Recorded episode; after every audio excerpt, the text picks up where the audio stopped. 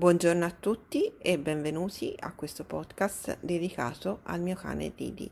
Io sono Elisa Pasquini e sono una naturopata ad indirizzo animale, nonché la compagnia umana di questo meraviglioso cane ed in ogni puntata vi farò scoprire un po' delle sue avventure e vi racconterò un pezzettino della sua storia.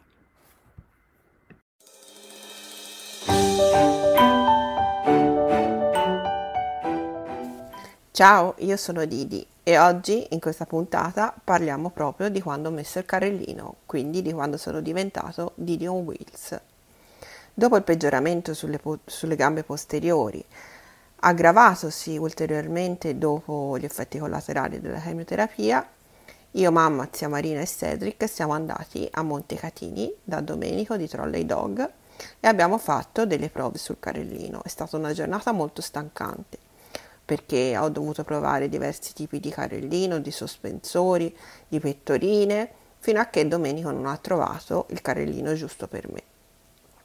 Io a quel punto mi sono finalmente sentito libero, i miei occhi si sono illuminati e ho cominciato a poter di nuovo annusare, scorrazzare, marcare e eh, correre libero, cercare di scappare e di fare tutto ciò che f- prima non riuscivo a fare di essere di nuovo il cane punk rocker che eh, anarchico che sono sempre stato. La mia vita è cambiata, sicuramente in positivo.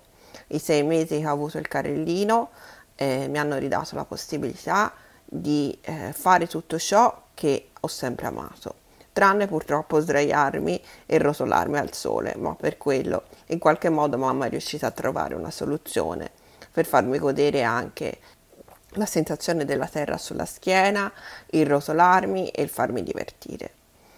Quindi grazie a mamma e soprattutto grazie a Domenico la mia vita per questi sei mesi è rinata e io sono diventato un super cane on wheels che correva, faceva tutto il casino che, che non poteva fare quando eh, le, le, gambine non, fun- non mi funzionavano come dovevano funzionare. Per cui grazie e alla prossima puntata.